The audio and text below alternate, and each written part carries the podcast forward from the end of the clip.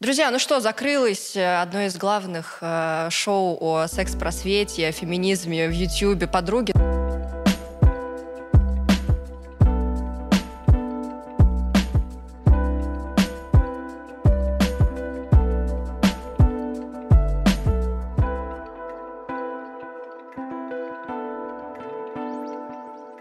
Повод огорчаться, а, потому что я тут на досуге пересмотрела программы 90-х нулевых о секс-просвете и феминизме, и я была в полном шоке, потому что говорить в 95-м году, э, как это было в шоу «Я сама», о том, что я трижды разведена, и это супер, потому что мне классно быть одной. С вами программа «Я сама» и Юлия Меньшова. Лена трижды разведена, у нее двое детей, и она утверждает, что замуж она больше не хочет. Наша героиня изменил муж, но раскаялся ровно через один день и был также быстро прощен. Уже давным-давно сделаны американские обследования, когда ставят голову мужика, одевают девушке датчики на все органы, и нормально она реагирует. Когда в программе про это впервые говорили про СПИД, ВИЧ, э, делали репортажи с каких-то сходок садомазохистов и прочее. Тому, как надо заниматься сексом, не учат ни в школах, ни в вузах. Каждому приходится постигать эту науку самому. Работу мальчикам по вызовам наш следующий герой расценивает как промежуточный этап в жизни и возможность заработать. Может ли человек, став инвалидом, сохранить нормальную сексуальную жизнь? Это было супер круто. Плюс э, я посмотрела программу нулевых э, по программу без комплексов э, и тоже немножко обалдела с того, что можно в дневных, оказывается, эфирах телевидения говорить о том, что бисексуальность это нормально. Впервые показывали трансгендеров и прочее. Все это происходило действительно в дневном эфире. В эфире дневное ток-шоу без комплексов. И я вся девственная сегодня как никогда. Мои 43 с половиной девственности мне к лицу. Что важнее в отношениях, секс или духовная близость. Ему 15, у него мама нашла презервативы. Я тебе дам презерватив. Сейчас это все представить невозможно, а о том, почему это представить невозможно и как это все вообще происходило и было, я сегодня поговорю с ведущими этих прекрасных программ. А знаете, что меня потрясло в этой нарезке? Прически. Это не... Мои? Челочка. Ну, ну моя-то немногим лучше, я скажу. У тебя были роскошные парички. Паричок изящный. Да, это, кстати, вообще интересно. Вот про парики я тоже так удивилась. Думаю, это, наверное, какой-то ход, что они этим хотели сказать. Как вы считаете, сейчас такие программы возможны вообще на телевидении, на Ютубе? Конечно. Конечно? Конечно, нет. Конечно, Конечно да. Почему? А почему нет? А где они? А, а, ну, не делают, это другой вопрос. А кто на Ютубе может запретить? На некоторых телеканалах тоже. Другой вопрос, что На будет... каких телеканалах? Ну, например, там на «Пятнице» или, ну, то есть на ТНТ, например, абсолютно возможно. Только, ну, временной промежуток, наверное, там будет какое-то ограничение, потому что у нас сегментировано, но абсолютно возможно. Сказать, я три раза развелась, и мне отлично одной. Это что, вау сегодня? Ну, в каком-то смысле, мне кажется. Ну, я хочу с вами да. поспорить, эти программы есть, просто они не, не так сориентированы на сексуальность, потому что даже вот все ток-шоу, где мы с Леной встречаемся, ну, Юля, ты звезда, она выше этого. Ну, я сто лет тебя не видела. Но я не хожу на ток-шоу просто. Ну да, они все равно все об этом. Они о сексуальности, они вот об этих проблемах. Они просто вписаны в более жизненный контекст. А мы-то брали живое мясо. Я помню, что была горячая точка, когда женщина рассказала, что она приезжает в каждый город, но она нормальная гедонистка. И в каждом городе у нее новый мужик, да? Как ее ненавидели тети, а мы-то сидим, смотрим, они прямо зверели. Угу. Тут собственный муж, там это не подойдет. А тут вот в каждом городе, да, у моряка в каждом городе жена. И еще у нас была, ты помнишь, наверное, а, девушка, которая переделала себя из мужчины, она была охранница. Да-да-да. Роскошная. Нет, нет, Женя Тетка. ее звали, я даже ее помню. Да. Угу. И это, конечно, тогда было полным шоком. Что она Все... сделала еще раз? Она... Трансгендер была. А, трансгендер. Она, да, переделанная угу. была. Она рассказывала, до сих пор я помню, какой-то ужас она рассказывала. Они же на гормонах сидят. Да, да, да. Ну, это сейчас, там, они и сейчас сидят на гормонах, да? просто тогда это было абсолютным шоком, что угу. на самом деле такие операции проводились и тогда, и, собственно, даже в советское время существовали. Ну, как сказать, для этого должно, нужно было пройти там крайне серьезную медицинскую комиссию, но между угу. тем эта медицинская комиссия могла признать, что, ну, вот реально ошибка природы. Ну, все как и сейчас, на самом ну, деле. Да. Но нет, сегодня медицинская комиссия, на самом деле, носит есть, характер... Просто, есть. Она есть, просто она там занимает приблизительно дней пять, а тогда это надо было, чтобы это было несколько лет. Ты должен был доказывать, угу. ну, что, что я считаю очень разумным на самом деле. Не ты доказывать, а, собственно говоря, то тебя смотрели для того, чтобы ты не ошибся на самом деле в том, что ты э, там, это у тебя, так сказать, ментальный поворот или это у тебя реально физиологическая история? А вот тут я добавлю, дело в том, что немцы сделали колоссальные исследования, и они делают теперь короткие запаховые тесты. Потому что, да, потому что как бы э, вот энергетика пола, она пахнет, да? Но так. вот заходит мужчина, мы не чувствуем это мозгами, мы чувствуем это физиологией. И, конечно, прежде чем сделать операцию, они смотрят, а, да, как они ре- реагируют на запаховые вещи. Ясно вам? Вот, Просто вот куда движется наука. Да. Ну, а я с вами не согласна. Вот что... я тоже не знаю, у нас будет диван несогласных сегодня. Давайте. Я готова предположить, что в Ютьюбе такое можно сделать, потому что хозяин барин, что я хочу, то и делаю. Но в Ютьюбе, во-первых, нет таких ресурсов. Чтобы сделать передачу про это, нужно было как минимум, там, не знаю, 6-7 редакторов. Ну, ну, ну, есть такие ресурсы. Нет, нет, ну, я, конечно, понимаю. Просто эти люди предпочитают... если это востребовано, то окей, ты делаешь. Если люди, у которых есть деньги, ответ есть. Хотят ли они вкладывать деньги в передачу про секс, не знаю. Во всяком случае, сейчас я таких не вижу. И я даже понимаю, почему. Но вопрос был про телевидение. Вот на телевидении я считаю, что такое невозможно ни на «Пятнице», ни на ТНТ, ни на СТС. Ну, там можно долго говорить о том, как изменилось наше общество, начиная с 2000-х годов, там, с 90-х, когда я делала про это. Но сейчас еще очень сложно будет найти героев, гораздо сложнее, чем тогда. Потому что тогда мы шли по белому снегу. Мы перед нами не было никаких следов. Еще никто не знал, чем это им может аукнется. И они, как герои, шли на амбразуру, рискуя тем, что если сегодня он расскажет, что он гей, как у нас были случаи, когда ребята приходили и признавались, вот я гей. А я спрашивала, а мама знает? Нет. А почему? Я не могу ей сказать. А вот так вот проще, там тысячи человек, какие-то непонятные люди сидят. Да, проще. так проще, потому что здесь я в аудитории, которая доброжелательная, а там тут же получу там по голове сковородкой. Таких людей уже не осталось. И я не знаю, есть ли сейчас люди, которые захотят прийти на телевидение, не в YouTube, а на телевидение угу. и рассказать о себе что-то хорошая такое. самоцензура. У меня были случаи, когда я отказывала некоторым героям, которые были готовы прийти к нам, и это были хорошие драматургичные истории. Но я сидела с человеком на собеседовании, поскольку я была и редактором программы, собственно говоря, там, и шефом, и выпускающим, и все что угодно. Я смотрела в глаза и говорила, вы понимаете, что вот завтра посмотрят эту передачу ваши дети, ваш муж, ваши соседи, ваше окружение, люди на работе. Вы понимаете, что будет? И я видела, что желание прийти на телевидение столь велико, что оно так немножко застит возможность того, чем это аукнется. В данном случае это даже не про то, что гей не гей, как бы, а просто какую-то драматургичную историю из жизни. И я говорила, я вас не возьму. Потому что я не хочу брать грех на душу. Ну, мы сейчас о другом говорим. Мы можем спорить, полезно это или не полезно, самоцензура, пожалуйста.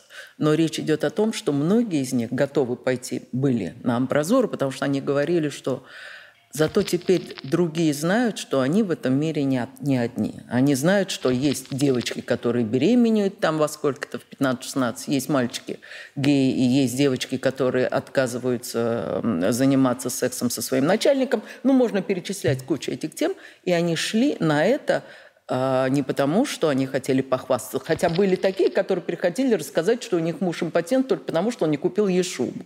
Таких мы действительно отсеивали. А вот идейных мы брали, которые шли на это, и они были совершеннолетние. И они, это был их выбор. Я застала, естественно, программу без комплексов, потому что для меня она была прям самой важной, потому что это как раз был где-то год 2007, там мое формирование, мне там было лет 15, поэтому прям супер. То есть то, что я как раз застала. Я попала в пубертат. Да, да, да, вы, вы реально попали в пубертат. Это было самое важное, когда ты считаешь, что ты толстый, прыщавый, некрасивый. Вот прям было угу. самое лучшее. Когда я пересмотрела ваши программы, они были даже в каких-то моментах жестче. Там было ну, я вообще была первым всего. человеком, который, простите, посылал, э, и, кстати, это даже не из пипи выкрикивали. То есть это первый мат, прозвучавший на федеральном канале, на Да? первой кнопке. А кого вы послали, я не помню. Ну, там были какие-то люди, которые, например, избивали жен. М. Ну, вот ему было сказано, пошел, ну, а если еще раз пальцем тронешь, приду я.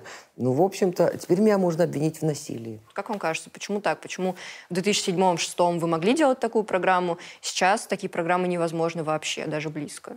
Я думаю, через какое-то время опять будет возможно, потому что это смена эпох, смена поколений. А тогда просто мы все созрели э, в творчестве, зрели, и это было творчество, и телевизионное творчество. Вообще то, что можно было в 90-х э, на телевидении, все эксперименты, и практически любой человек с улицы, если он чем-то отличался, его могли взять. Он мог принести идею, и это бы попробовали. Этим отличалось телевидение. Сейчас, я не знаю, сейчас происходит э, массовое сумасшествие. Я себе объясняю это только так. Но сейчас даже не то, что нет таких людей, которые могут об этом говорить, а даже... Люди есть, Да. им не дадут эфир. Вот, да. я- Центральный эфир. Но у них есть э, другое пространство. Когда я встречалась с Еленой Борисовной Мизулиной, Мгм. и у нее вот просто глаза в глаза спросила, что она имеет в виду под пропагандой, Мгм. она мне объяснила то, что стало понятно всем моим друзьям геям. Они сказали, а вот мы как раз да. Она мне просто привела пример. Э, Они с какой-то делегацией, бог знает когда, приехали в Париж, какой-то там шестой округ, седьмой округ, неважно, посещение, значит, нашей какой-то делегации. И мэр вот этого округа говорит, мы завтра идем в детский сад. Вот они пришли в детский сад, а там э, все мальчики одеты э, девочками. И говорит, а что это такое? «А у нас сегодня день девочек. Поэтому там дети 5-6 лет, все одеты девочками. Следующий день у нас будет день мальчиков, все будут одеты мальчиками. И она сказала, что э, я за то, чтобы человек с половым созреванием сам мог определить, э, кого он хочет в дальнейшей жизни. Но не за то, чтобы это было с 6 лет, сегодня я вот должна быть мальчиком, и хоть ты умри. Поэтому с этим согласились все мои друзья геи, когда я рассказала. У нас не, не возникло. Но то, что возникло дальше, в принципе, перегибы во всем. Абсолютно. И, и перегибы в, неприя... в, в объявлении иностранными агентами, например, тех людей, которые против насилия, непринятия закона. Поэтому что же мы тут про секс говорим? Секс- Секс-просвет, если насилие это первично, например. Просто интересно, вроде бы время идет вперед, и наоборот, весь мир гораздо больше говорит вот о том, о чем вы говорили в этой программе, там, да, что если ты там, я не знаю, женщиной ты изменяешь, такое бывает. Если там ты хочешь выбрать другую э, ориентацию, то это тоже нормально. А у нас как бы получается все наоборот. У нас раньше об этом больше говорили, там, да, в году в 2006-2007, а сейчас об этом вообще нельзя говорить. И если там напишешь какой-то Ну, пост, то к как тебе о придут. половом воспитании, которое обязано быть, и, и очень здорово, если бы оно было в школах. Это правда. Ну, потому что мы начнем даже с, с эле- элементарной гигиены, да, половой гигиены, и обо всем остальном. Но это не принято, это не соответствует э, каким-то догмам. Поэтому я, я сама не понимаю, что происходит, честно. Меня многое уже не пугает. Э, э, Сначала настораживало, потом пугало. А теперь я просто наблюдаю со стороны безумия, которое происходит. И понимаю, что с точки зрения законов абсолютно все циклично. Рим должен умереть. На это место придет другая цивилизация. У меня есть минутная нарезка. Добрый день. В эфире программа «Без комплексов». Тема передачи «Ребенок э, нетрадиционной ориентации. Принять или, или выгнать». Э, То есть э, вообще формулировка «выгнать». А Вы представляете, что это такое, да? Сейчас. Сейчас. Меня, когда на свидание собираешься, нужно очень тщательно одеваться. Блин, я бы пересмотрела. Да там вообще там столько перлов, это, это что-то. Причем это все экспромт, это же все не... не- Да. это абсолютно. Там еще причем приходит девочка, вот так вот сидит столбом, и вы говорите, так, давайте перевернемся. Она такая, не-не-не-не, не, давайте перевернемся прям вот с ног на голову, просто наверх ноги. Он такой, ну не, ну я как-то не могу. Я вас умоляю, пожалуйста. И она реально легла, и ей так хорошо явно стало. Она такая, секс на первый очень плохо. Просто начала все Слушайте, я рассказывать. что-то хорошее в жизни сделала. Вот сейчас пересмотрела, правда. У вас просто интуитивно это как-то шло, или вы все равно об этом думали? Нет, я думаю, что интуитивно многое. Ну, во-первых, ты готовишься к передаче. Ну, каким образом? Ты готовишься. Тебе дают тему. Ты прилетаешь с гастролей утром. Дальше заходишь в павильон съемочный, снимаешь 2-3 программы, в основном 3. Отдыхаешь. И ты понимаешь, что многое э, ты пропускаешь через себя. Я почему и ушла из передачи? Потому что меня предупреждали, что будет выгораемость сильная. И за полтора года я чуть себя не угробила. То есть я даже э, через год я села на, на, на то, о чем сейчас нельзя говорить. Именно по этому поводу у меня не хватало сил. И все через себя, все горе человеческое через себя. А я в этот момент задавала себе вопрос, а что бы я хотела? Я бы хотела, чтобы меня взяли за руку.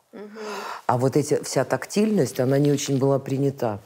Нас воспитали родители, у которых у них было, не могу сказать прямо табу э, на тактильность, но очень мало кто проявлял эмоции. И не принято было говорить «я тебя люблю» детям. Вот я сейчас на каждом углу, для меня уже, я иногда думаю, боже, неужели я столько обесценила это слово, что я его произношу 20 раз в сутки э, кому-то, кто там, кому-то подписчикам, близким знакомым. Я все равно фиксирую, что иногда это слово помогает больше, чем если бы я просто денег кому-то дала. Я захотела, чтобы хоть кому-то не было так больно, как было мне. И мы вытаскивали друг друга. И я даже, кстати, о своем разводе объявила там. Поломала всю передачу. А я не видела эту программу. Да, это была такая, я пришла, поняла, что я хочу уйти от мужа. Сказать ему напрямую мне казалось тяжелее, чем выйти в эфир Первого канала и сказать, я тебе изменила, поэтому я прошу развод. Конечно, передачи не было. Были гости вообще заявлены на другую тему. Я проплакала часть передачи. Я прошу моего мужа Александра Зарубина разойтись со мной, поскольку я ему изменила. И считаю невозможным совместное проживание. Поэтому прошу его, ввиду того, что редко его вижу в своих командировках, дать мне развод. Заявлений для прессы не будет. Я закончила. Потом, значит, мне налили стопку фронтовую. Потом я ее как-то довела. Меня уже утешала вся студия. В общем, потом мы вышла эта передача в эфир. Потом те гости, которые пришли на другую тему, сняли свою тему. Поэтому я позволяла себе много. Но в этом и телевидение должно быть таким открытым. Но оно уже давно не такое, да. А должно быть. Поэтому оно и мертвое. Угу. Но вы там и про чужой же развод. Вы же, по-моему, первые, кто рассказали про развод э, Пугачевой и Киркорова. Но это меня попросила Алла Борисовна с Филиппом. Серьезно? Они меня попросили, да. Еще никто Вау. не знал. Мне кажется, они просто знали, что вы это расскажете без вот этого. Сенсация, эксклюзив, т-т-т. А это было как-то так подано легко. Я несколько минут назад говорила с Аллой Борисовной Пугачевой, и она сказала, что они с Филиппом Борисовичем разошлись. Разошлись официально. Они попросили, э, ну, как сейчас принято говорить, да как доверенное лицо. Потому что они позвонили вечером, каждый отдельно, сказать, ты можешь это сделать очень тактично, потому что очень не хотели, чтобы вокруг э, это обросло желтухой. Но она классная. Она вообще крутая. Лолита, мы про нее. Я не понял.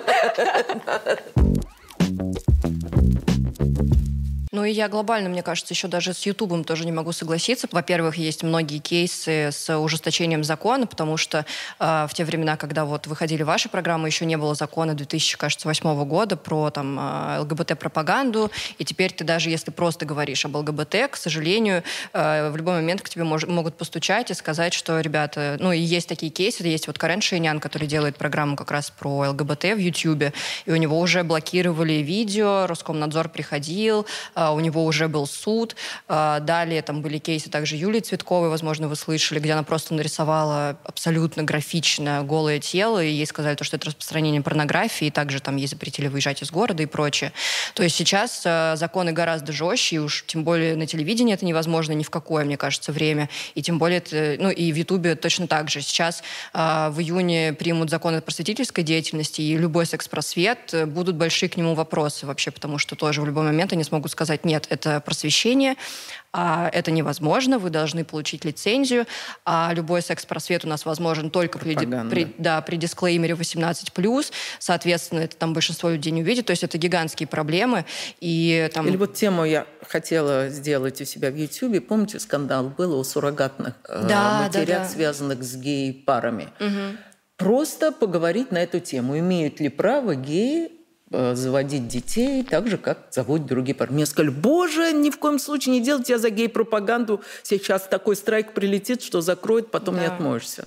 Слушайте, ну я готова поспорить. Конечно, у нас есть колоссальный консервативный крен, э, чисто властный, да, и, конечно, вот у нас э, вчера опять господин Гундяев уже начал наезжать на, суррогатных, на суррогатное материнство уже не только для иностранцев, но вообще для всех. Но, тем не менее, у нас уже проблемы ЛГБТ, они уже извините за выражение, институциализированы, да, и на э, куче всяких шоу сидит представитель треугольника и отвечает на вопросы как э, руководитель общественной организации. То есть, ну, какой-то порог уже пройден, поэтому, в общем, я думаю, не так все, не так все плохо. Сегодня а, самая активная самоидентификация сексуальная идет в школах.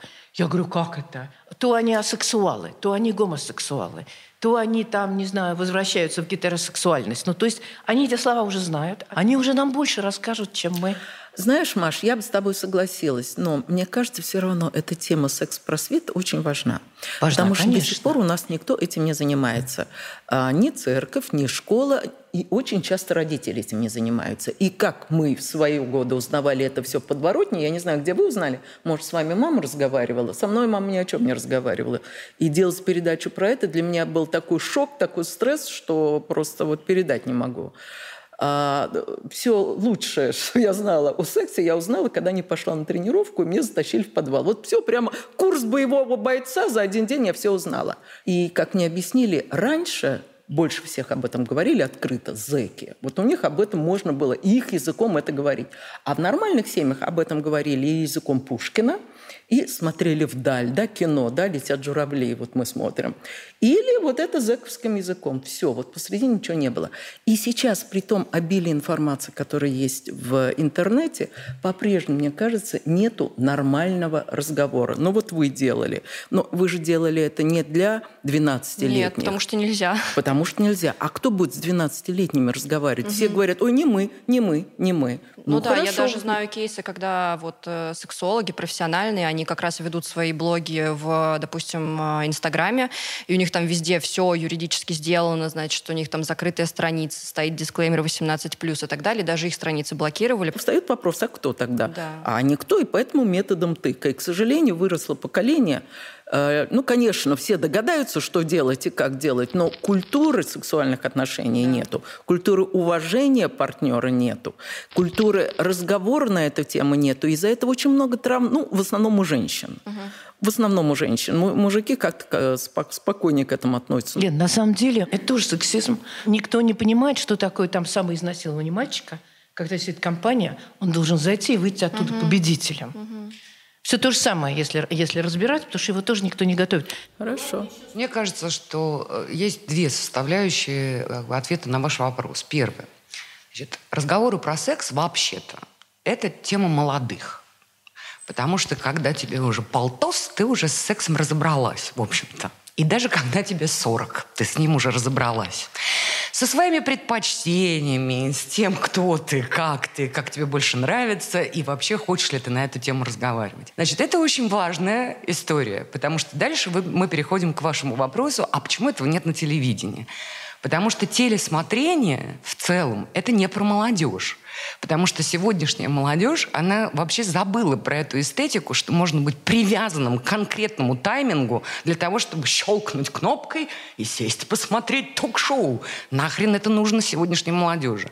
Значит, соответственно, мы говорим про то, что эта тематика теоретически, она телевидению вообще нафиг не нужна. Там другая аудитория у телевидения и у тех, кого интересует секс. Дальше мы переходим в вопросы, почему этого нет на Ютубе тогда. Вот мне кажется, нам следует это обсуждать, а не только, а не почему этого нет на телевидении. На Да. телевидении по этим причинам нет. Мне кажется, на Ютубе этого нет. Вовсе не потому, что это там особенно сильно запрещено и, ну, возможно, там есть какие-то ограничения, но в данном случае мы с вами, смотрите, все время упираемся в то, что вы говорите ЛГБТ, геи, трансгендеры. Так я вам хочу сказать, у меня вот такая программа в «Я сама» была одна про человека, который поменял пол. А во всех остальных программах мы обсуждали тематику ну, как бы сказать, отношения мужчины и женщины. И психологические проблемы, возникающие в сфере отношений. Мне кажется, вот такая, как бы сказать, э, программа, она была бы и востребована, и интересна, и могла бы существовать на Ютубе, и никто бы ее не запретил. Вся фишка в том, что хочется срубить хайпа и привлечь к себе внимание на острой теме, на ЛГБТ, геях, трансгендерах. А вот тут, ё-моё, может прилететь страйк. Понимаете? Так делайте, вот, ну, как бы скажем, возьмите эту сферу, скапывайте ее. Нет, это не так, может быть, любопытно. Или это не так э, хайпово. Или это не даст сразу привлечение внимания к каналу. Я, например, вообще мечтала бы, чтобы тема ЛГБТ перестала быть хайповой, потому что это будет означать то, что все, Она мы там исчерпана. Что да, что она исчерпана, что больше до них не докапываются и так далее. Но, к огромному сожалению, в прошлом летом, по-моему, был кейс, когда, а, значит, в суде с- была формулировка «упал на нож», когда гея убили, и, и человека, который его убил, его не посадили, потому что была вот такая вот интересная Да каким-то образом это да, постоянно. формулировка. И как бы сколько такого происходит. Поэтому, к сожалению, об этом мы должны постоянно говорить, что, ребят, это тоже люди такие же, давайте мы им тоже дадим те же права. А потом мы читаем замечательные цитаты там э, кого только не. И, кстати говоря, телевидении, э, почему-то у нас нельзя говорить об ЛГБТ в обычном ключе, но при этом я вот э, человек, который не включает телевизор, к сожалению, приехала к бабушке и год назад включила Первый канал и увидела просто, мне до сих пор просто плеваться хочется. А, Замечательная программа, самая, кстати, рейтинговая на Первом канале «Время покажет», насколько я знаю.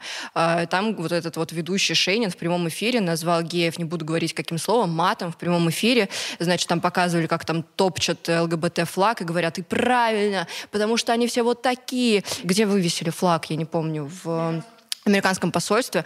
Ну, там кто в американском посольстве сидит? Ну, вот А, они свой флаг и вывесили. Вот, и ты это смотришь и думаешь, ну, отличная вообще повестка на как бы Первом канале, у нашего правительства, супер. И, ну, и как мы так дальше тогда пойдем? Только поэтому эта тема является хайповой. Я была бы счастлива, чтобы нам не пришлось говорить, что вот трансгендер, он нормальный, вот ЛГБТ. И именно поэтому я сегодня и собрала вас, потому что это так удивительно, когда ты пересматриваешь те программы, там их куча просто, и когда там могли показывать, не кричали, не охали, не Тогда, мне ахали кажется, при не виде было- людей. Это не была политикой. Вот сейчас слово ЛГБТ – это политика. А тогда это было просто смелый человек, который вышел и рассказал, и все остальные удивились, потому что не то чтобы не знали, но, во всяком случае, не слышали, Мгм. что вот это вот есть и живет ря- рядом с нами.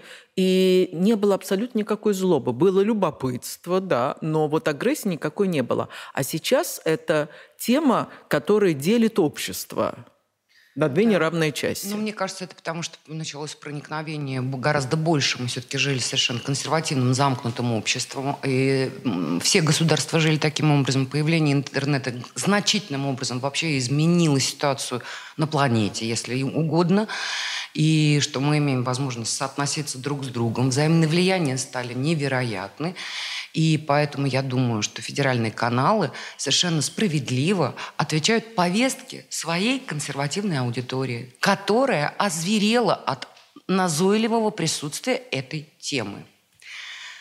Э, Федеральный канал, так сказать, дает такую подачку своей консервативной аудитории и дает им маячки, что да, мы понимаем ваше раздражение, да, мы понимаем, что для вас это слишком вот массированный разговор на эту тему. Окей, и мы, так сказать, там обозначаем свое соответствие, потому что мы с вами, мы, мы ваши выразители, как бы условно говоря. Но при этом, вот я сейчас сижу и думаю, что на Ютубе невозможно, на Ютубе невозможно. Ну, сейчас Ксения Собчак выпустила круглый стол, за которым она разговаривала с трансгендерами, которые возвращаются обратно э, в свою как-то это я забыла, там столько сложных слов. Вот это как-то обратная модификация, у нее тоже есть свое, свое какое-то обозначение. Та свобода, в которую ломанулось наше общество в 90-е, она неизбежно должна была откатиться в консерватизм. Дальше мы побудем на этапе консерватизма, немножечко от него устанем и пойдем снова в сторону свободы. И так человечество и развивается, и общество. Поэтому ничего страшного в консерватизме сегодняшнем не вижу. Последняя часть сексуальной революции – это как раз ЛГБТ.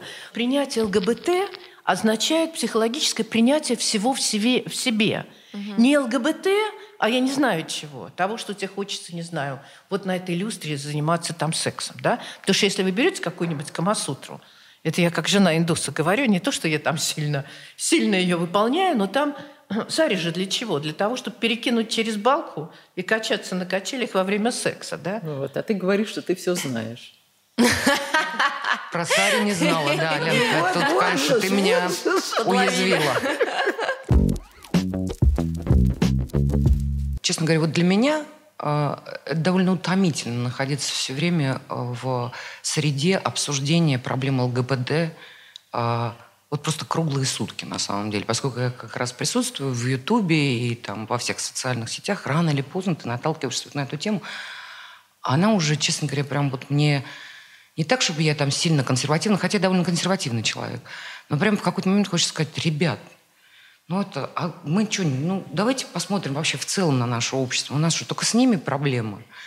У нас проблемы с принятием себя, у нас проблемы с принятием вообще инакомыслия, любого, да не только сексуального. Причем здесь как бы проблематика ЛГБТ. Может, нам вот туда смотреть, вглубь себя, с нашей нетерпимостью в целом ментальной и так далее, может быть, тогда и это побочно решится. А оно у нас как бы, это модная тема.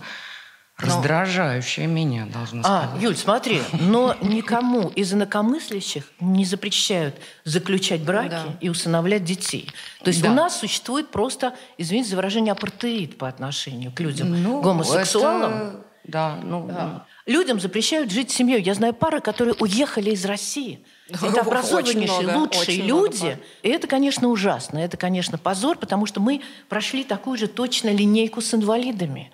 Когда они сначала у нас были людьми второго сорта. Я сама, как человек с больной ногой, э, была в этом самом специнтернате какое-то время в, в лепрозоре для детей с проблемой опорно-двигательной системы.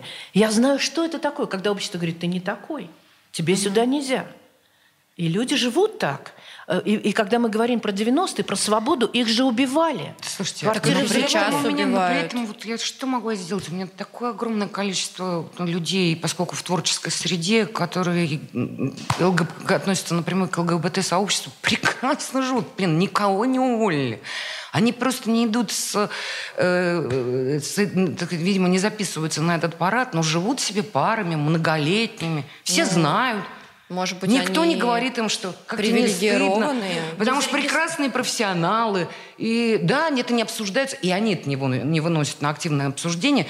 Но точно так же, как, вероятно, так сказать, ну, почему это входит в культуру, условно говоря, внутреннюю. Потому что точно так же, как я, в общем, не выхожу, не обсуждаю, что, знаете, так сказать, давайте обсудим, э, почему мужчины предпочитают все-таки вот не миссионерскую позу, а вот все-таки сзади им больше потому что мне нравится. кажется, что мы Нет, общаемся- давайте мы это обсудим просто. Давайте это возведем в некую, так сказать, проблематику. Я бы хотела выйти на парад.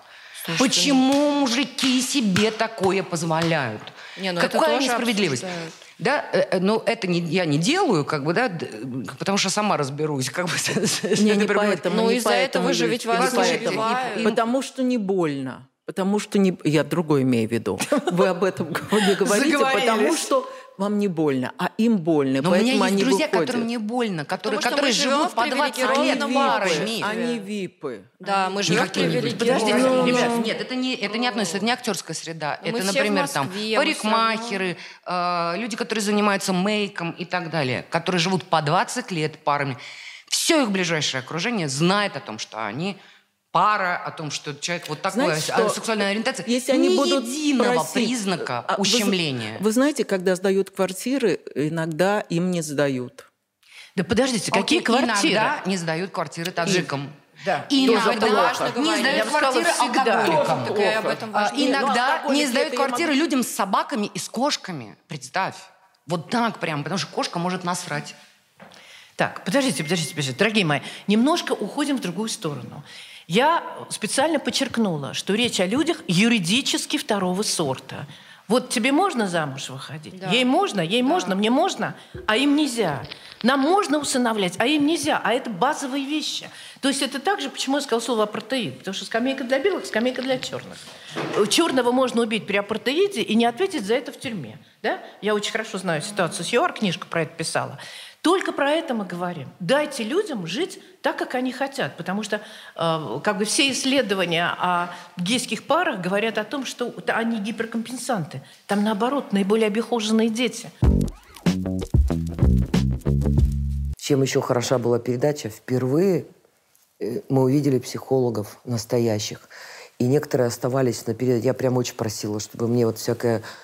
Извините, ради бога, не- из-за того, что район э, не люблю, перенаселенные, богатыми, Рублевский. Вот когда я слышала Рублевский психолог, все, я понимала, пиздец, этот человек у меня будет вылетать.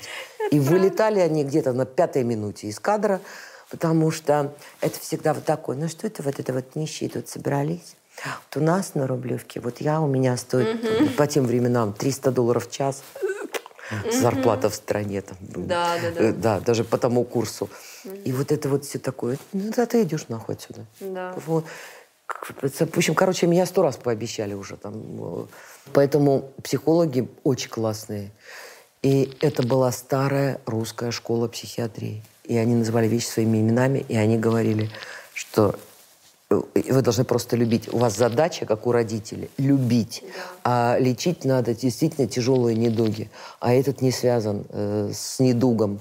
Мы, мы так устроены. Поэтому много чего было. Блин, как же жалко, что сейчас этого нет. Сейчас наоборот везде говорят, вот, лучше ничего никому не рассказывать. Теперь мы уже знаем, что если тебя не любят родители, не надо добиваться любви. Если Ой, твоя это не все мама, знают. ну да, вот те, кто хотел, я имею в виду, мы знаем те, кто Да. хотел. Значит, это надо было прорабатывать. Это не просто так услышать в передаче и сказать, слышишь, ну скажи спасибо, ты помогаешь материально. Все, любви не добиваешься, тапочки никому не носим, тапочки только... Вообще себя любим больше всех. К плохому психологу, который просто будет выманивать у вас деньги, да, и делать это, конечно, мастерски, он будет вам предлагать, да, кушетку или мягкий стул или какие-то условия, но вы будете ходить годами. К хорошему его суть заключается в том, чтобы он запустил ваш инстинкт самосохранения. И если через месяц-два этого не произошло, дальше в работу вступает психиатр. Значит, с вами что-то...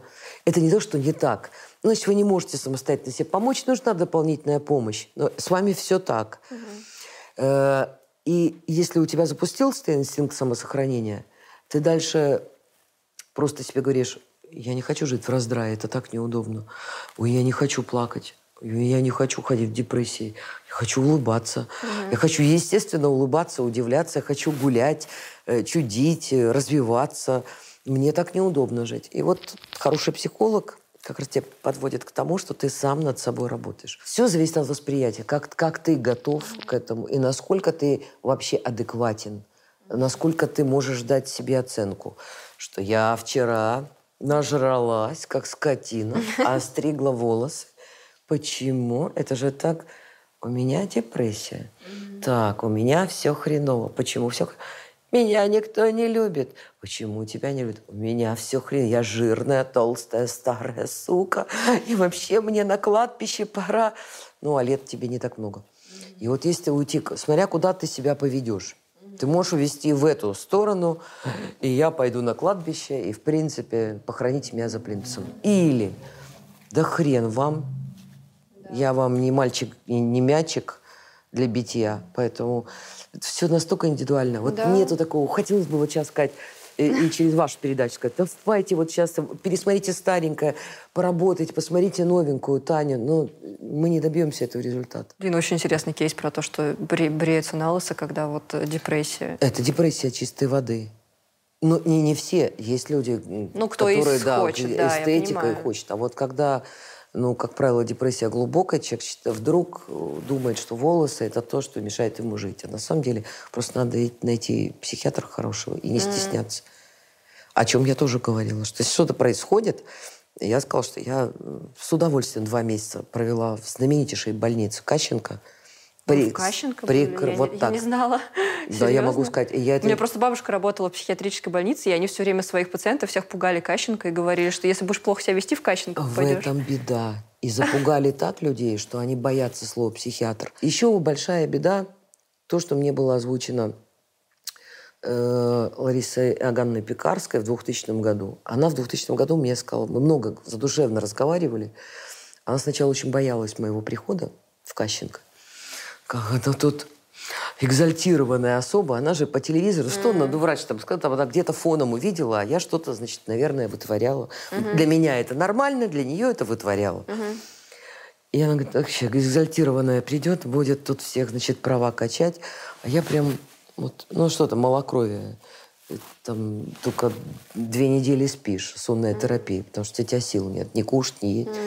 И когда она начала со мной говорить, я ей была интересна, как пациентка, и что-то новенькое для нее, что не все так страшно. Я почему была э, два месяца? Потому что я попала, загнав себя уже, со- значит, это назывался синдром хронической усталости. М. Когда ты много вкалываешь, не отдыхаешь, и у тебя вокруг все уже посыпалось, а ты все думаешь, что ты себя за волосы э, вытащишь. И у меня началось малокровие на этой почве.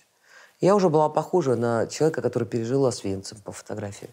И когда тебе не надо удалять комки биша, у тебя просто череп, и у тебя не могут взять кровь. Если у тебя нет какого-то расстройства, да, ну, на которое должны обращать внимание родители, в первую очередь вести тебя туда. Если ты сам взрослый человек, то ты понимаешь, что тебе так жить неудобно. Надо пойти, пройти курс, и дальше чувствовать себя спокойно. Какие-то условно антидепрессанты или что? Э, ну, есть и антидепрессанты. Ну, я 12 лет, в 2000 году прошла капельницы. А капельницы что это такое? Витамины Э, просто? Это капают тебе витамины, да. Но из-за того, что ты себя запускаешь, у тебя больше капельниц. Полностью обследование. Моя приятница, психолог Инесса Литвиненко, всегда говорит, вот как у тебя болит зуб, ты идешь к стоматологу или ты веревочку привязываешь к двери и начинаешь дергать? И к стоматологу. Это гинекология, гинеколог. А это чем? А это чем отличается? Это нервная система. Надо идти к врачу. Оля у нас была традиционалистка, такая, ну, напротив Маши сидела. Мгм. Маша была феминистка, я занимала середину. Серединки. Должна вам сказать, что ничего не изменилось. Я точно так же не примыкаю к рядам феминисток, и да, и эту повестку не готова в нее внедряться, и за нее Мгм. бороться. Ну да. у меня вот э, есть тут цитата, она очень большая, но если коротко, то вот как раз когда вас спросили о том, как вы к феминизму относитесь, сказали, что никак, что это очень скучно, что жизнь гораздо более богата и прекрасна, и что вам женщины без мужчин не интересны, это как э, несоленый рис и так далее. Вот э, если можно, мне просто дико интересно разобраться, если мы там берем тему феминизма, если мы посмотрим в нее, окей, чуть глубже, что вот вы имеете в виду, что это слишком, там, вы говорили в каком-то интервью, что очень странно рассматривать все только под одним углом, Да, да. только Ну, это, на самом деле это, это точно так же, как э, мы сейчас вот там уперлись в ЛГБТ, из Мгм. нее не выбраться. Мгм. Для меня это удивительно сужает вообще взгляд на жизнь, на мир, Мгм. на людей, на их отношения. Потому что то, что человек говорит о себе, что он там испытывает или там что, э, какую проблему, какая проблема у него была. На самом деле, как всегда, под тем, что задекларировано, можно обнаружить либо абсолютно противоположный процесс, там, да. Ну, как, например, я не знаю, например, это сейчас вообще оторвавшись от любой повестки, я вам скажу, например, что чувство зависти в человеке принимает такие разные маски и личины, да, что... А, а это зависть. Да? А можно, в принципе, под зависть можно положить даже феминистскую повестку или ЛГБТ-проблему. Да? Поэтому я предпочитаю разбираться, так сказать, ну, с первоначальным продуктом. То есть Мгм. мне интересен человек в своем проявлении зависти, в своем проявлении тщеславия, в своем проявлении гордыни, в своем проявлении какой-то там благородства и, и так далее, и так далее. Хотя как- вот мое последнее интервью на эту тему с Надеждой Стрелецкой, я, собственно говоря, так вот подробно объяснялась уже на Мгм, эту тему, посмотрела моя 18-летняя дочь, почти 18-летняя, которая остановилась, там это в самом начале это заявлено, моя дочь поставила это на паузу и прибежала ко мне среди ночи и сказала, как ты не феминистка? Сказала мне Тася. Я сказала, ну вот так. Ну я, я потрясена, ну мама, ну ты для меня пример как раз вот, ну, женщины, которые, ну вот как раз вот, вот про это. Правильно говорит Вот, ребенок. я говорю, так, э, очень может быть, но, э, но я, я не хочу с этим воссоединяться, понимаешь? Я никогда не пойду на эту тему разговаривать и говорить, да, меня волнует эта повестка и так далее.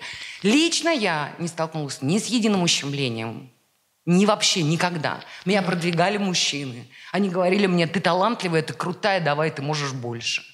Собственно, как вот и у, и у Лены был, как за ней аж там Леня Парфенов приехал в Америку и стоял у нее на пороге и уговаривал. Мужчина двигал ее. А у меня был Вань Демидов такой на, ТВ, на ТВ-6, к которому я пришла работать редактором, и который меня пинал в кадр и говорил, иди, ты ведущая.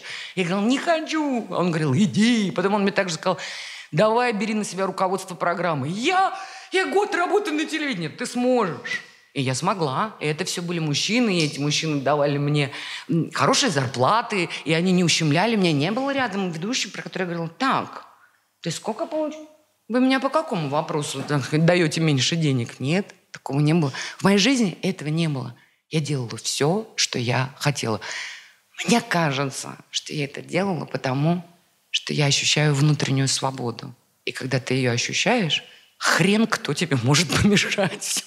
Нет, подождите, Юль, ты тут опять это Извини, да, круглая. может, Ленка скажет. Сейчас, она можно, уже- я просто скажу? Вот я э, среагировала на слова, а меня никогда там не заставляли, не угнетали, я все сама, всего добилась сама. Я вспоминаю, в газете «Московская новости» работала, и меня попросили написать статью «Если э, в Советском Союзе расизм». И я написала статью, там была научная э, статья, там был социолог, который провел Мгм. социологический опрос, а меня пригласили просто оформить, добавить свои личные ощущения, и все сводилось к тому, что да, расизм есть. И я приношу эту статью главному редактору Егору Владимировичу Яковлеву, как сейчас хорошо очень помню. Сидит он, курит, курит и говорит, Лен, ну что ты за... написала, что ты э, знаешь, что есть у нас в стране расизм. Какой к черту расизм? Я 50 лет живу в этой стране, ни разу с расизмом не сталкивался. Все, порвал, выбросил. И когда а, меня спрашивают, Лена, сталкивалась ли ты, вот как в твоей карьере, я очень не люблю отвечать на этот вопрос. Потому что я не сталкивалась. Но это не значит, что с этим не сталкиваются другие. Так а я же не... Да, да, да, да. Поэтому, когда вы говорите, что вот эта тема неинтересна, я с этим никогда не сталкивался, я вам верю. Я Нет, вам верю, потому что вы не конечно. сталкивались. Но это не значит, что этого нет. Правда? Я объясняю, почему этот вопрос, почему вы не феминистка? Вот говорит мне в том числе моя дочь. Почему ты не феминистка? Я говорю, потому что я Ну, не сталкивалась. а вторым вопросом я тебе ну, говорю. Надо понимать, что если ты человек, например, с ограниченными, э, то не человек с ограниченными возможностями, ты же не можешь сказать, меня вообще эта тема не, не колышет, потому что это не моя тема. Или любая другая тема. Знаете, я с этим не сталкивался, поэтому меня это не Мне волнует. кажется, что проблематика, так сказать, та, которая заявляется в, феминизме, она в большинстве, так сказать, случаев решается психологическим разбором, а, а не в рамках только социальных э, таких вот плоских обсуждений. Именно поэтому я рассказывала, предваряя свой ответ о том, что мне интересна зависть как таковая, а не те маски, которые она может принимать э, в виде социальных, так сказать, проявлений. То есть вы считаете, что эта проблема феминизма – это производная от зависти, тщеславия, не Конечно, далее по конечно, да, да, да. Я считаю, что это производное, да. И мне интереснее смотреть в саму Почему? суть. Я просто не понимаю, как это складывается. А, ну, как сказать, например...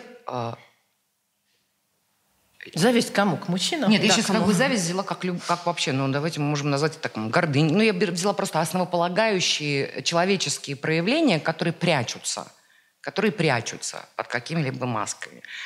То есть мне интересно вообще как глубинная психология человека и человеческих Мгм. отношений. Вот То есть, что. Юль, то есть любая идеология для тебя это э, психологические проблемы, которые спрятаны под масками, неважно, демократические убеждения, там, либеральное Да, убеждение, да. консервативное. Ну тогда ты живешь в интересном мире. Так, ну подождите, я все-таки хочу, значит, напомнить, что весь феминизм исчерпывается статьей Декларации прав человека, которая звучит, что ни один человек не может быть дискриминирован по своей расовой, э, половой и религиозной принадлежности. Все, да? Вот это все. Просто феминизм это же прежде всего как раз социальная история, когда там неравенство зарплат, еще что-то. Я тоже не сталкивалась с этим, но действительно это не значит, что я не знаю там разли- различные кейсы, там связанные с, э, с разными историями. Так можно тогда, мне кажется, там даже Чулпан Хаматову взять, которая занимается благотворительностью, и тоже сказать, что это тоже так какое-то социальное явление, что это тоже какой-то там ее психологический зависти, от загон. зависти Ребята, Да, ну, принципе, далее. слово зависть, я его взяла как бы Не как, зависть, как, нет, ну вообще, а, что- как пример как бы некого проявления человеческой Что она этим психики, занимается да, не потому, что она. Хочет, Ну, смотрите, давайте, помочь. давайте я очень быстро и коротко расскажу о э, феминизме, потому что а, оно все очень компактное. Потому что вот а, в разных странах феминист, феминистками себя маркируют женщины в разной ситуации. Например, в скандинавских странах феминистками называют себя только женщины, которые работают в, вот, в определенном как бы движении или в женских центрах или так далее. Юля в этом смысле скандинавка, потому что все, что э, феминизм завоевал, она всем пользуется, да? В этом, ты в этом Да, и не отказывается никогда, не говорит, нет, заплатить мне, не- нет, я не пойду в декрет. Ходила в декрет, я это видела. Я это видела. Ты ходила в декрет, я В смысле? видела. А что это означает? Декретный отпуск ты ходила. А это достижение феминисток, что ты ходила в А, декрет. ну что я не рожала у станка. Конечно. А, да, ну, поняла, в студии всё. прямо, понимаешь? Да, что в студии А то прямо я вот- не рожала. да. А то бы вот. Вот, а там, скажем, в России вообще никто еще толком это слово не надето на людей, а, а там, скажем, в африканских странах, это вот, особенно исламских, это женщина, которая не дала сделать дочери обрезания, убежала вместе с ней в джунгли, Мгм, их обеих мгм. съел там, не знаю, лев, тигр, не знаю кто. Вот, поэтому слово «плавающее». Я помню замечательный, значит, эпизод, когда я как психолог веду выборы Эллы Панфиловой, а, значит, первой женщины, баллотирующейся в президенты. И я опаздываю на какое-то очередное ее мероприятие, я захожу, она не знает, что, значит, я уже пришла, и э, ей говорят, а вы феминистка? Она говорит, нет, ну что вы, у меня с мужчинами все в порядке. Тут она видит меня и Блин. говорит, ну вообще у Арбатовой тоже все в порядке. Но я имею в виду, и вот примерно как Юля, да, то есть она идет в президенты, первая. Ее мочат мужики по-страшному. Ей там, она использует только избирательный свой фонд, но она при этом говорит, я не феминистка. То есть такой распространенный штамп, что феминистки это страшные, слово, да, небритые мужики их не любят и так далее. Нет, любят их мужики, просто они живут с мужиками по другим правилам, да, например, там, ну, я не знаю, деление быта или там вот представление о заработках или там вот, я не знаю, вот сын у меня, Мгм. я уже Юле похвастала, сидит В с ребенком, декрете. потому что он фрилансер, Мгм. и, а, и на самом деле, потому что он столько не заработает, сколько заработает жена. Мгм. И сейчас будет со вторым ребенком сидеть. Мгм. И он-то мне говорил, ну я сяду, я напишу книгу, наконец. Фиг он что-то написал. Каждый вечер он мне звонит и говорит, мама, как ты с нами с двумя справлялся? Я говорю, а я еще пьесы писала в Литинститут, потому что иначе бы меня отчислили. Да? Вот, поэтому тут, тут чего спорить? Это, э, как вам понять, э, как, как сказать, это вот понятие феминистка, оно уже давно надевается там людьми в- по-разному. Я ведь тоже, ведь когда мы начинали эту программу делать, у нас до Юли была такая девушка нестабильная, и она, значит, говорила, Юля, рыжая ведьма, помнишь эту историю? Эм, Тогда была не Оля. Ира белая, а ты черная. Сейчас мы тебя покрасим в черный и сделаем тебе каре. И ты будешь называться там черной ведьмой. Я ей говорила, хрен. Я буду называться феминистка, краситься я не буду, и, значит, иначе я пошла, потому что мне было чем заниматься уже в эти годы. Это Юля была молодая, красивая, а я уже была тетка старая, у меня уже были 20-летние сыновья. Я уже знала, что я делаю в жизни. Да? Мгм. И я хочу сказать, что э, Юля, она в этом смысле господин Журден, который не знает, что он говорит прозой. Она, в отличие от меня, феминистки, она водит машину блистательно. Она умеет зарабатывать деньги. Ну, поэтому, она, наверное, она удивилась да? же. В чем-то для многих девочек, которые не слушают ее вот эти интервью, она эталон феминистки. Но Нет, она про они это не знает. мои интервью. Нет, ну вот то, когда ты говоришь, нет, я не феминистка. И эти они слушают. И если бы тогда не было такого вала английских слов, конечно, я бы просила, чтобы меня не феминистка называли, а там, например, равноправкой, калантайкой. Мы могли бы придумывать что-то. И тогда бы по-другому... Соверш- Ну, равноправки были на съезде как раз Калантай. Они Мгм. разошлись там. Ну, по сути, что- да, это просто когда ты там за женские права точно так же, Да, что да, да, и все, да. и в этом нет никакого Да, подтекста. поэт- Поэтому слово феминистка, оно как бы ну, мы к нему спокойнее относимся, чем тогда, потому что это на меня показывали пальцем, говорили, Да. лесбиянка, лесбиянка. Помнишь, когда началась передача, говорили, у нее там это, дети из детского дома, с мужиками она не спит, еще чего-то. А вы как, э, Елена, впервые об этом узнали и вообще там, Про может быть, феминизм? да, там, может быть, вы что-то, какие-то новые знания для себя там в Америке в этом смысле получили, например? Я поехала первый раз в Америку стажироваться. Это было в 1986 году. А, В газету Christian Science Monitor. Это очень солидная газета американская. Главным редактором этой газеты была Кей Феннинг, женщина. И для меня, журналистки из страны, где главным редактором, единственным, мог быть, э, могла быть женщина, если это журнал «Крестьянка» или журнал Работник. там, вязание. «Работница», вязание, вышивание и еще что-то так. Вот только. А я смотрела на эту Кей, она была красивая, статная, женственная, обаятельная. И при этом главный редактор, она обсуждала международные проблемы. И к ней приходили мужчины, заглядывали к ней в глаза, и она говорила, вот политика там Рейгана такая-то, это не такая. И я смотрела, я просто, э, вот это вот настолько не сочеталось у меня в голове, вот как это может быть. Я вспоминала, у нас в газете была заведующая профсоюзом, что ли, Панюшкина, и все считали, о, это круто, она там, председатель это назывался, профсоюза, вот это карьера, вот это сделала. А это главный редактор там тре- третьей газеты в Америке, и при этом она женственная. Мгм. Вот это я впервые столкнулась. Это нельзя сказать, что это феминизм, нет. Но я впервые, я с ней говорила об этом. Она говорила о том, что должны быть равные зарплаты, о том, что она говорила, что никакие скидки тебе не будут делать. а, С одной стороны, но с другой стороны, это не значит, что ты должна ходить, как Маша говорит, с небритыми подмышками и так далее, но и доказывать, что ты там. Ну вот для меня Америка, я думаю, в, в- вот в этом меня совершенно потрясла. Но там еще был один момент в газете. М, Меня вот выбрали по- поехать туда. И, естественно, я там очень этому радовалась, как сейчас помню. Пришла в буфет. Там длинная очередь. И стоит впереди у нас заведующий военным отделом. Я побежала и встала перед ним. Он говорит, Лен, а вот что ты стала у меня перед, оч- перед носом? Я говорю, ну, я же женщина, неужели вы меня не пропустите? Он говорит, Лен, ты определись, или ты женщина, или ты журналист. Как журналист тебя послали в Америку. Хотя могли послать меня, могли послать других мужчин, но послали тебя. Слава Богу, да, я, я там, тебя с этим поздравляю. Только не надо потом прибегать и рассказывать, что ты женщина, и вставать у меня перед носом. Давай, ты как журналист, вон конец очереди, иди вставай. Я так была поражена, говорю, как же так? Ну я же все-таки женщина, как-то давайте. Он говорит, а как женщина, тогда откажись от поездки.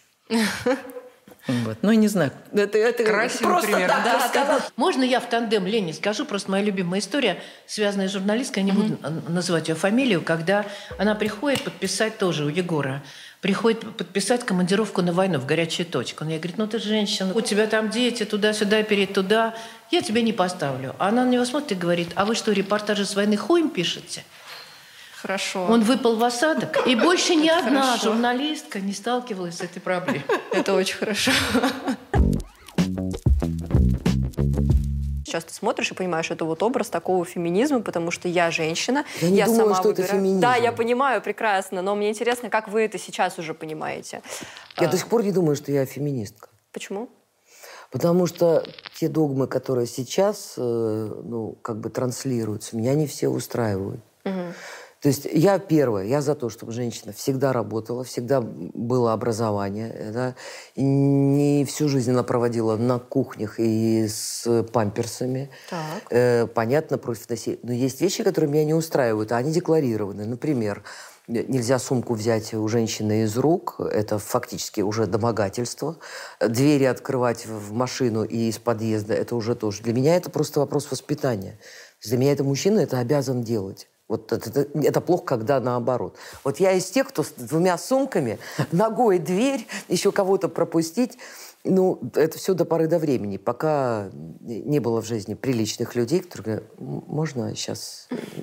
Давай... Нет, если говорят можно, то это все в рамках. Нет, ну, ну, вообще я за то, чтобы когда мужчина видит женщину, он действительно взял сумки, и сказать, что сейчас на ублюдка можно порваться, он, нарваться, он с этими сумками убежит. Мгм.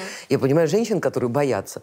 Но если ты видишь соседа в подъезде, ну почему нет? Почему он тебе не должен тяжелую Не, сумку это все феминистка, донести? это не считается. Это все это, это кто хочет, у того не берут, а, кто А. хочет, у того берут. Все, все супер. Феминизм главное, что да, равенство зарплат, равенство возможностей. Но женщины всё. иногда зарабатывают больше мужиков. Мгм. Равенство зарплат или неравенство зарплат да, зависит все-таки от мозгов. Да, да, так и должно быть. Поэтому единственное, вот про все эти сексуальные домогательства тоже есть перегиб. Одно дело, тебя, прости по заднице хлопнули, да, и ты уже бежишь э, там, до уголовного срока. Другое дело Харви Вайнштейн, к которому девушки ходили ночью на кастинг э, в отель.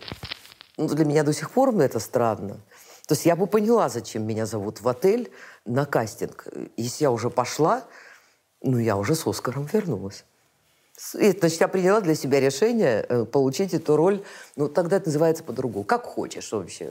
Ну, с одной стороны, даже проституцией можно назвать. А у нас вообще было такое интересно? У меня не было... Я несчастливый человек, мне не предлагали. Обязательно накрывать столы, будь они неладные, сервировать их. Поэтому я потратила часть своей жизни на непонятную хрень.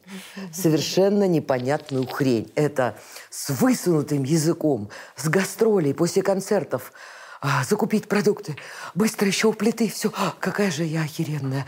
А потом еще, значит, э, там, побаловаться сексом. Э, И в результате выяснилось, что это не главное вообще и не нужно никому. Мгм. И чем ты старше, тем больше понимаешь, я сейчас к плите не подхожу. Да. Вообще не подхожу. То есть, э, ну вот с большим напрягом что-то... Вот я посчитала, я три раза в год подошла к плите. Что-то сделать. Это прям, да, золотой стандарт сейчас, мне кажется. Да, ну, раньше, раньше нет. Между это все. Поэтому нас так учили. Это не феминизм, это вот женщина должна. На передаче, кстати, на этой же, были, это, во-первых, одно из первых посещений психологов и сексологов. Мы вообще-то узнали, что есть врачи-сексологи. Да. Этого уже не было. Кстати, сексолог, который приходил, очень классный дядька, когда я задавала ему откровенные вопросы на, э, без комплексов, он краснел. Я очень хотела, чтобы в передаче люди получали информацию, чтобы она могла сейчас и сегодня пригодиться. Мгм. Вообще я не похожа на человека, которому можно сказать старородящая, возраст дожития. А как, почему так? Думаю, все зависит от того, позволяешь ты или не позволяешь. А вы с самого начала не позволяли? С самого начала не позволяла. Просто откуда это умение говорить «иди нахуй»? Вот мне интересно всегда. Но это, это благоприобретенное.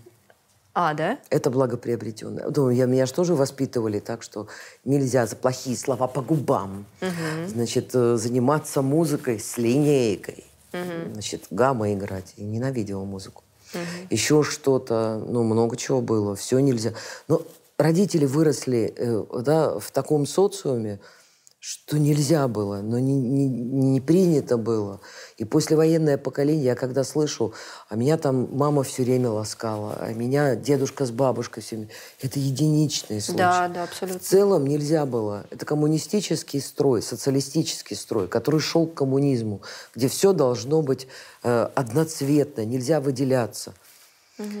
Я получилась такой, что я выделялась всегда. Э, Хочу я или не хочу. Я человек, который застал значит, э, социалист, социализм или развитый социализм. уже Ну, наверное, помню. если с 90-ми, конечно, сравнивать. Потому что, условно, в 90-е Ну, я был- 63-го была- года рождения. Я, и я и 70-е помню. Да. Я помню такое количество нельзя. Я помню, мы же жили в огромных дворах, и ты все равно слышал, вот там человек повесился. Мгм. Его лишили работы. Сейчас бы сказать там, за репост. Мгм. Условно, за что-то такое, причем си- сильного диссидентства я не замечала. Э, э, Мой папа получил два года не, не, не работая в нашей стране вынужден был стать... Он был признан политэмигрантом, хотя не был Это политэмигрантом. когда было? Это 70-е. Мгм. Это ни одного слова, ни лишнего жеста. Это э, когда куча людей, переодетых в штатских, подставляют других людей. Э, Очень легко было сажать тогда политических за любое высказывание. Политический это просто любое высказывание. Это то, что происходит иногда сейчас. Вообще-то мы даже тогда не задавали себе мыс- э, те- с каких-то не было мыслей на тему а вот мы как делаем, мы сейчас кого-то обидим, не обидим. Вот это то, что витало в воздухе. Ой, круто. То, через что прошла я, через что прошли мои подружки, через что проходили люди, э, которые приходили в зал. Я когда закончила программу, плакали операторы, когда объявили, что последняя программа. Вы будете плакать, когда закроется программа? Ты будешь писать мне письма. Я очень дорожила доверием, например, мусульман. Они редко приходили, и у них тоже были свои проблемы, и надо было... Иногда мне, я помню, я стала на колени, попросила э, за измену чуть ли не убить там кто-то кого-то. Я стала на коленях и просила в, прям- в камеру, пожалуйста, я вас очень прошу, двиньте лучше меня. То есть там происходило все, что можно. Это и правда. выпивали. Может, ну его, а закончим программу. а? Давайте. Ладно, да? Спасибо вам Зачем? огромное. За всех. За самые лучшие слезы. Спасибо. И люди плакали, и можно было сказать редактору, принесите как коньячку, героине плохо. Ну, давай. Ну, давай еще. В общем, это, это золотое время. Э, Были подставы. Были подставы. Но я, если, я расшифровывала, меня редко кто-то проводил из героев. Редко, потому что я вся докапывалась до мельчайших подробностей. И иногда, вот сейчас я встречаю каких-то людей, говорят, а мы вот артисты, мы были у вас на шоу. Ну, это мой прокольчик. Но в основном подстав не было. То есть люди начали доверять, и они откровенно говорили обо всем. Да, и, и то, что я вообще в шоке была, что там, допустим, приходит женщина какая-нибудь и говорит, я вот изменяю мужу своему, вот у меня есть любовник, а я такая смотрю и думаю, а как ты про это на Первом канале рассказываешь? А это доведенные до отчаяния люди, которые уже могли поверить, но очень сильные редакторы были. Mm. Они могли уговаривать. Люди что же не хотят? Обычно как бы да, я думаю, написал письмо, потом передумал. Ну, да, да. А, дело редактора затащить на передачу, и главное человеку не сделать больно. Угу. Ну, кто сволочь, тот и получал. Были такие белые пушистые, как сейчас говорят, с белым пальто, приходили. Да. Но если выяснялось в студии, что они дерьмо полное, они, конечно, вылетали. Сколько раз я слышала, то суку, мы ее где-нибудь встретим. Такое было. И артисты известные вылетали. И депутатов я не пускала в эксперты, потому что говорила, от вас нужно только одно. Денег дали и пошли. Угу. И не выпускала иногда из студии, приходилось э, кому-то выворачивать карманы, а, отдавать деньги прямо. Больше я их не видела в эфире. Поэтому ко мне многие не ходили. Власть ко мне не сильно ходила. Это была острая тема, до которой дорвались, как известно, да, знаменитый э, ток-шоу Владимира Познера с Филом Донахью, где, значит, женщина в ответ сказала, секса в СССР нет, но она имела в виду, тут ну, надо да. понимать, да, этот контекст, что угу. она отвечала как бы на вопрос американки, который говорил, вот у нас вся реклама на телевидении, она вся строится через секс. Ровно на это она сказала, нет, вы знаете, а у нас вот секса в СССР нет. Отвечаешь, у нас нет вообще на телевидении рекламы. А то это, значит, уже закрепилось таким мемом, что это, ну, вот, да, ну, да, дескать, да. у нас его не было. А, а во-вторых, ну, это была острая тема, потому что впервые за долгие годы это пуританское общество, которым являлся Советский Союз, впервые смогло разговаривать о сексе. И надо понимать, что в те годы, когда мы делали программы, э, закон, в принципе, отсутствовал повсеместно. Он отсутствовал не только в вопросах, так сказать, регулирования этой области. Угу. У нас и бандиты ходили по улицам, у нас и застрелить могли в подворотне, у нас и эти самые рэкет был развит. Ну, то есть как бы мы жили несколько в другом, на другом этапе развития государства. Поэтому, ну что ж теперь как бы к, к этому времени апеллировать как то, что... Вот смотрите, как тогда было хорошо. Возьмите оптом. Возьмите вместе с бандитами. А почему это всегда идет вместе? Конечно. Очень изменились настроения в обществе. Сейчас, на мой взгляд, общество гораздо более консервативное, чем тогда. Ну и по понятно, по каким причинам. А мне вот не пон... можете объяснить? Потому что я даже смотрела а, интервью с вашим продюсером программы, и он говорит, нам приходят регулярно, значит, предложения о том, чтобы возобновить программу, но он говорит, сейчас это невозможно, потому что если раньше условно спрашивали там в зале, поднимите руки, кто мастурбирует, люди поднимали, потому что все готовы были это обсуждать. А сейчас это будут только а, массовка за 500 рублей, которая тогда только сможет поднять руки, а сейчас действительно как будто в целом секса стало меньше, и тем более обсуждений меньше. Вот почему сейчас общество более консервативное стало? Ну, еще давайте не забывать, что тогда не было подстав. И все, ну, что чуть-чуть вы видели, были? не было. Не у было. нас не было, у нас точно не было. Вот наш, моей mm. передачи точно не было. Mm. А сейчас через одного.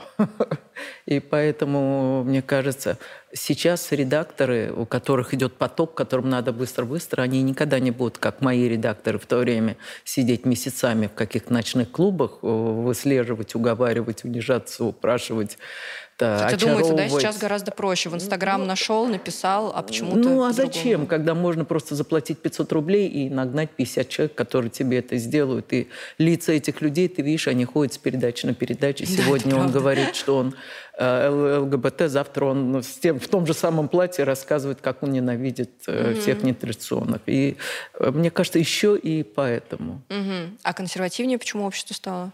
Но она вообще стала консервативнее во всем. Телевидение это как зеркало. Да, да, да. Ну вот оно такое стало обществом. Угу. Интересно. Церковь играет гораздо большую роль угу.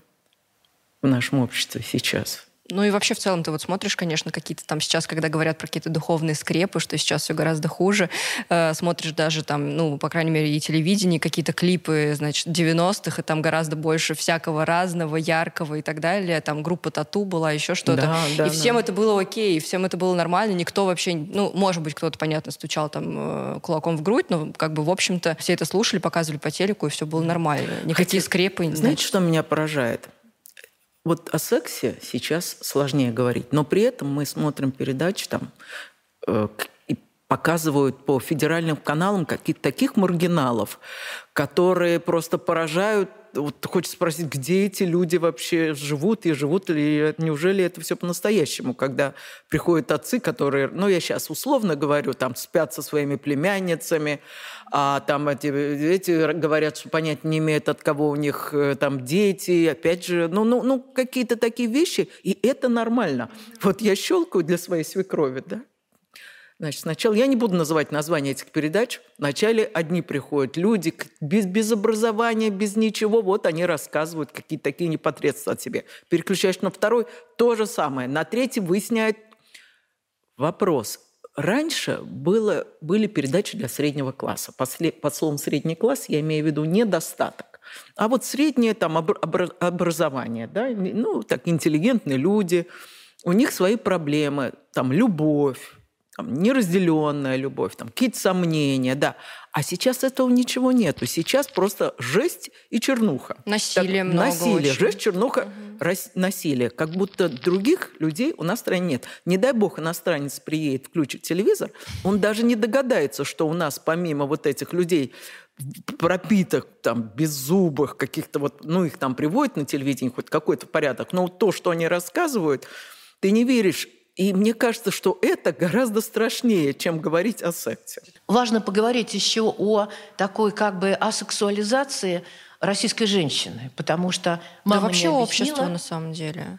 Как а, бы, вы это понимаете? новая тема, кстати говоря, вот, которую ты да. упускаешь из внимания. А сексуализация советской женщины, да. она уже в прошлом, а сейчас есть вполне актуальная тема, а сексуализация в целом.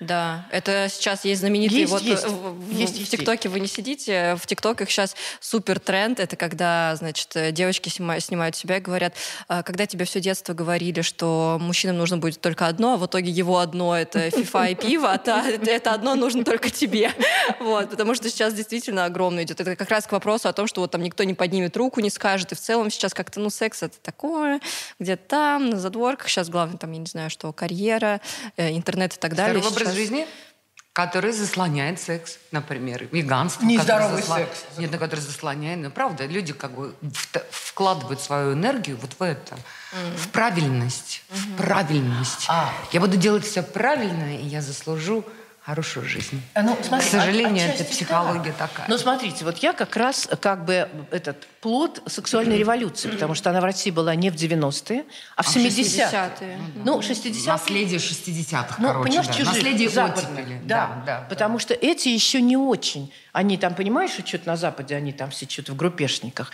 Вудсток там вот это. Но к нам это пришло вот... В 70-е, да-да-да, хиппи да. такие наши стали. Ну, угу. да, я была хиппи, но у нас даже не хиппи считалось, что если ты там в девятом-десятом классе не начала половую жизнь, что ты страшная страхолюдина, чмо, никому не нужна Отсталая. и так далее. Да, и вообще ты как бы получеловек. Mm-hmm. И поэтому, конечно, я понимаю, что вот это поколение, оно было таким прорывным. Mm-hmm. У меня есть одна приятница, правда, поэтесса, что само по себе говорит о специфике, которую родители, значит, доставали, что девственность она должна сохранять и так далее. А она вся была в книжках, училась на филфаке. В один прекрасный день она вынесла им бутылку пива окровавленную и сказала, вот, я себя лишила девственности, О, чтобы вы от меня кошмар. отвалили. И тогда родители заткнулись. Это как бы облетело как всю округу. Вот, вот всю возрастную эту группу все рассказывали, а вот она-то вот, да. То есть я знаю реально этого человека. Потому что ты должна выйти замуж девочкой. А скоро ваша Катя замуж-то выйдет. Ей же вот, ну, уже, уже же 19 же уже. А скоро ваша Валя-то детей-то родит, уже ей 20 лет. Она же перестарок, она же родить уже не сможет. Старородящая это называется. Да, старая первородка. Это все уже вообще не актуальная повестка. Ну, а что актуальная повестка? Нет, ну просто я слушаю, я понимаю, да. что для сегодняшней молодежи вообще все не актуально. Ну почему? Уже нет, не актуально выйти замуж девственницей, это все давно, как бы сказать, все. Ну да, они слушают, это что, надо же, у вас так было, ёкарный бабай. Но это вообще их уже не касается.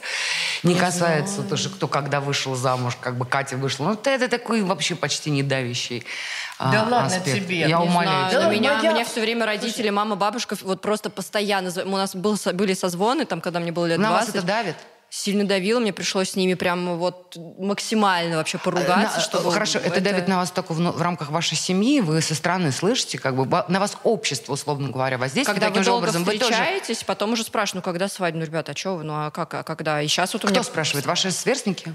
Сверстники, родственники. Если мы где-то встречаемся, ну что, когда дети? Или, там, к другим родственникам по папиной линии приезжаешь, ну, ребят, ну дети, ну дети уже, ну пора детей, ну вы уже столько вместе, mm. ну что происходит, mm. ну и так далее. Ну, окей. Но и мне меня... просто кажется, что это вообще не носит тот характер, который, ну, про который рассказываешь ты, Юль, то, как Юль, это было актуализировано болит, в нашем... Болит, болит, Моя, Мне как раз наоборот, у меня невесток... полное ощущение, что раньше было гораздо свободнее, чем сейчас. Вообще то, что такие программы были, это хорошо? Слушайте, вы знаете, это не хорошо, не плохо. Мне кажется, что это такое просто вот явление времени. Тут не, не подходят эти категории. Сразу видно, что человек с сексом разобрался, совсем Хор- разобрался. Хорошо и уже плохо. Не... Это вообще рынок регулирует на самом деле. Ну, как сказать. Мы вот тогда впервые вошли, в общем, так сказать, в понимание рыночных отношений, среди которых есть востребованность. Когда есть востребованность, я вас уверяю, как бы даже в наше время, которое, значит, и законы с одной стороны принимают, и здесь цензура, и здесь цензура. В Советском Союзе цензура была вообще невероятная, и то прорывались самые разные темы. И фиги в кармане, значит, в виде э, в любой пьесе можно было, так сказать, все равно сочетать те подтексты. Так mm-hmm. что в этом смысле трава она пробивается сквозь асфальт, даже, знаешь, если его укатывают в несколько слоев, она там трещину делает и пробивается. Я верю в то, что жизнь всегда, в этом смысле, урегулируется. И то, что востребовано, то, о чем общество действительно хочет говорить, то, по поводу чего у него не хватает информации, и у него есть там запрос на то, чтобы ему что-то разъясняли. Если это есть, всегда есть ответ, ответ будет ли он располагаться на Ютубе, будет ли он располагаться на телевидении и так далее. Угу. Я думаю, что проблемы на самом деле такого рода вот нету, что там, значит, это... Да, мы не двигаемся сразу сейчас к Северной Корее, что сейчас там как-то Твиттер уходит, Ютуб пытаются немножечко заглушить, там еще что-то пытаются заглушить, закрыть соцсети, контролировать их, цензурировать их. А, ну, я думаю, что это ну, пока я не... Однажды замедлили Твиттер, как я понимаю, да, есть разговор о том, что будет закрыт YouTube, пока все это не происходит. Точно так же, как любые рассуждения, которые вы приводили здесь, по поводу того, что вот там одна депутат сказала. Вот, знаете, депутаты, они, ну, в общем, это часть их, эм, как бы это сказать, ну, карьеры, карьерного роста, все время что-то говорить кроме того, что они являются, так и приходят и закон, законы какие-то принимают, для того, чтобы как-то проявиться из этой серой массы, как бы общей, то они должны что-то сказать. То, что он, депутат сказал, это вообще ни разу не значит, что на завтра что-то приняли. И а, это целый процесс, за который, в общем, э, сегодняшнему человеку лень следить. Он как бы, мы, мы сегодня вообще существуем как бы в мире таких вот дисклеймеров и как бы всяческих, значит, вот за, заявочных таких. Ну, мы существуем в мире заголовков. Это довольно ограниченная жизнь, должна вам сказать, скучноватая для меня. И очень трудно вести какую-то последовательную, ну, ну какую-то дискуссию с людьми, которые сориентированы на заголовки. Э, ну, сегодня часто. А вот там сказали, а вот здесь заявили, а вот здесь был такой случай. Так как, а развитие какое было? Ну, дай бог, у вас просто это стакан наполовину пол. Мне кажется, да, мы часто наоборот да. читаем новости и думаем, да не, ну не может быть. И потом хоп, ну дай бог, чтобы как бы все так и было, и чтобы ничего не замедляли. Но и на смену, мне кажется, сейчас пришло, конечно, новая этика. Это тоже отдельная вообще дискуссия на смену тем темам, которые там как-то нас всех, э, три, у всех трепетало. Сейчас, мне кажется, пришла новая этика, и тоже с этим много каких-то вопросов, в том числе и про феминизм. Можно что-то говорить, нельзя говорить и так далее. Прилетать, не прилетать за какие-то слова. Вот, тема расизма тоже там неважно то, что вот вы говорите, что вы не сталкивались, не знаю, я когда смотрела какие-то интервью, мне просто хотелось по щам надавать некоторым журналистам за вот это великое краснеет, не краснеет. Мне просто, у меня была такая злость. Я, мне кажется, редко такое испытываю, поэтому все как бы есть. И главное, чтобы меньше этого все становилось. К сожалению, прогнозы неутешительные.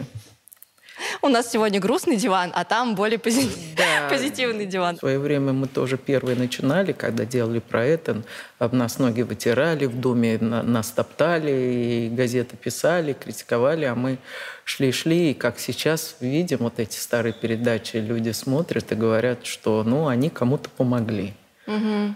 Поэтому, мне кажется, ваши передачи тоже кому-то помогут. Собаки лайт, караван идет. Угу. Ну, я думаю, что все будет хорошо. В этом смысле я не совсем на стороне Юли, не Но до конца. у нас позитивный диван. Да, у вас позитивный диван, это правда. Хочу сказать, что столько, сколько я живу, столько я слышу, будет хуже, да? Да, вот это, кстати. Но поскольку я обучалась астрологии, я точно совершенно знаю, что будет лучше, потому что каждый день рождаются новые дети, которые другие, чем мы. И они уже по-другому делают. И, ну, как бы Северную Корею мы все-таки уже проехали, хотя мне не нравится одно, другое, третье, четвертое. Но, ребята, я в застой жила, я жила в лагере, поэтому у меня есть чем сравнить. Ой, хорошо. Как хорошо, что есть ваш диван. Более позитивно.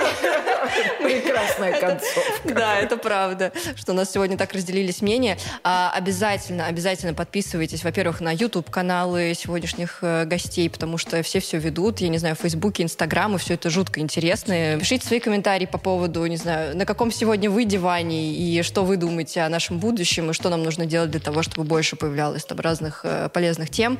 А, подписывайтесь, конечно, на канал, ставьте лайки, и спасибо, что вы были сегодня с нами. Спасибо вам огромное, что вы уделили время и поговорили. Мне кажется, это очень полезно, чтобы у нас все это появлялось, чтобы мы не забывали те программы и на них каким-то образом ориентировались, что все это было и будет.